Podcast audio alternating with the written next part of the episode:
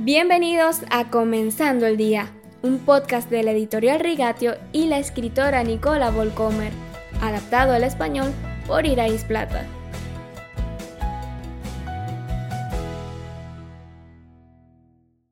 Si somos infieles, Él permanece fiel. Él no puede negarse a sí mismo. Segunda de Timoteo capítulo 2 versículo 13. Esta conmovedora declaración de fidelidad en la carta de Pablo a Timoteo se usa una y otra vez para sugerir a los cristianos que no se defiendan cuando están siendo maltratados. Por ejemplo, se dice que una esposa traicionada debe apoyar a su esposo sin importar cómo se comporte y viceversa. Pero, ¿cuándo es suficiente en una relación difícil? ¿Hay acaso un suficiente, un límite?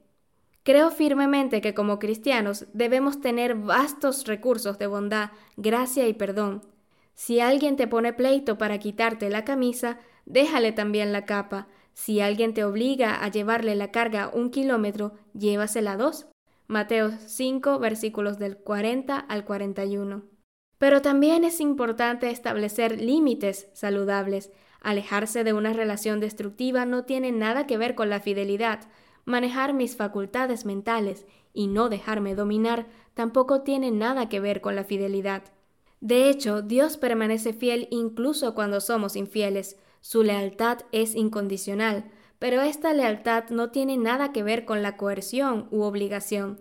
Tampoco es un cheque en blanco que me da luz verde para vivir como quiero porque Él hace de la vista gorda.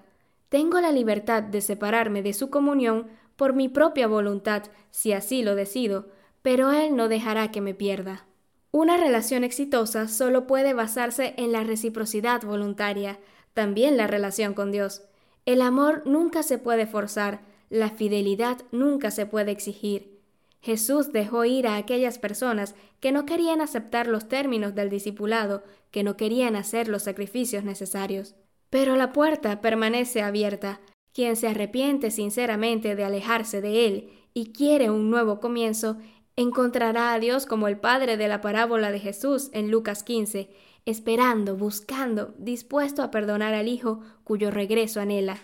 Eso es lealtad incondicional. Encontremos esta fidelidad apasionada de Dios por nosotros.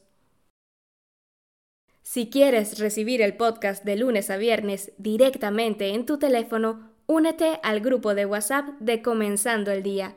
Es muy fácil Sigue el enlace que aparece en la descripción de este podcast o escribe al correo comenzando.dia.gmail.com.